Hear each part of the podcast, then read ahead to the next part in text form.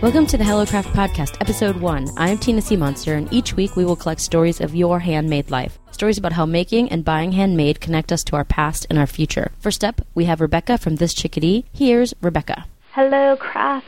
My name is Becky, and I make as much as I possibly can. Right now, though, I'm spending most of my time sewing for my business, This Chickadee but my love affair with crafting actually began with yarn and a pair of needles. I started knitting several years ago when my mom gave me the necessary supplies for Christmas, and knitting not only gave me the ability to make my own things, but it's also brought me closer to the two most important women in my life, my mom and grandma. Both of them have been lifelong makers of just about everything, and I grew up watching them cross stitch, crochet, garden, bake, and anything you can think of in between. So when I started to follow their lead, it really opened up a new dimension in our relationship. And they've shared with me their knowledge and given me so much encouragement that as a consequence, my respect and love for them has grown. And their pride in my creations always inspires me to keep going and to persevere just like they've done through all sorts of obstacles in their lives.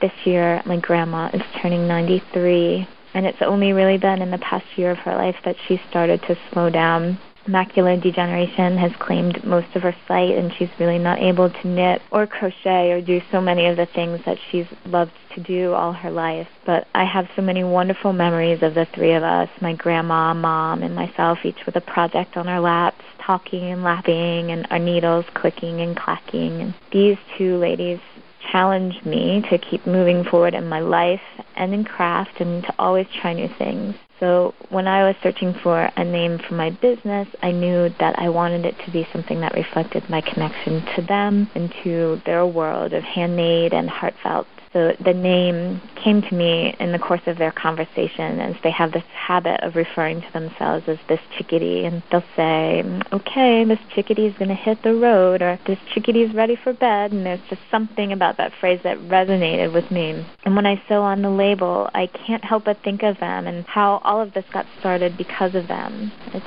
really such a magical gift that they have given me, and I plan on treasuring it for the rest of my life because I feel that finally now I've found in craft a connection to what is important and an occupation that, according to my mom, really suits me. So I'm hoping to continue on this path and never to stop making things to always enjoy the pleasure that completed project brings and to be on the lookout for new opportunities that will allow me to be true to this spirit that I share with my mom and grandma and with everyone else who makes makes art, makes jewelry, makes pies, anything. Anything that comes from the heart and goes right to another person. That's why I do what I do, and I love it.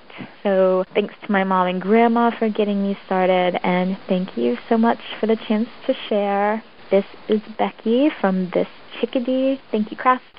Bye.